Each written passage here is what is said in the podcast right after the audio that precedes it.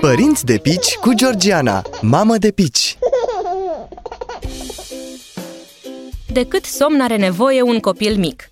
Despre asta îți vorbesc astăzi.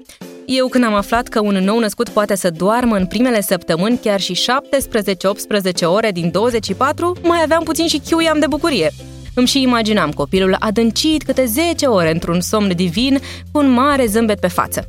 Realitatea a dat buzna în timp ce visam și mi-a pus copilul în brațe, care numai cum mă așteptam eu nu dormea. Jumătate de oră acum, o oră mai încolo, 10 minute în brațe și cu reprize de 3-4 ore noaptea, întrerupte de alăptări. Ce mai? Haos! Iar eu încercam să adun toate bucățelele de somn ca într-un puzzle, să văd dacă se adună cele 16 ore despre care citisem că trebuie să doarmă bebelușii. Țin minte că m-am chinuit de câteva ori să o adorm seara, minunându-mă că nu este somn după cele 5 ore în care a stat trează. Mare greșeală!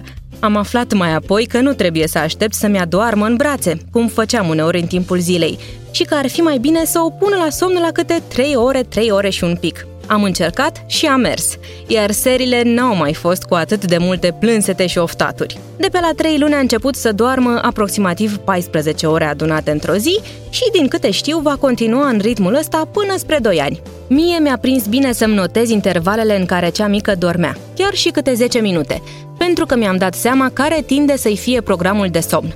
Odată ce am început să îl respect, am observat cu surprindere că doarme foarte bine, aproape ca un om mare. Adică a început să doarmă câte 8-10 ore noaptea, de multe ori neîntrerupte, cu una sau două reprize de somn în timpul zilei. Părinți de pici cu Georgiana, mamă de pici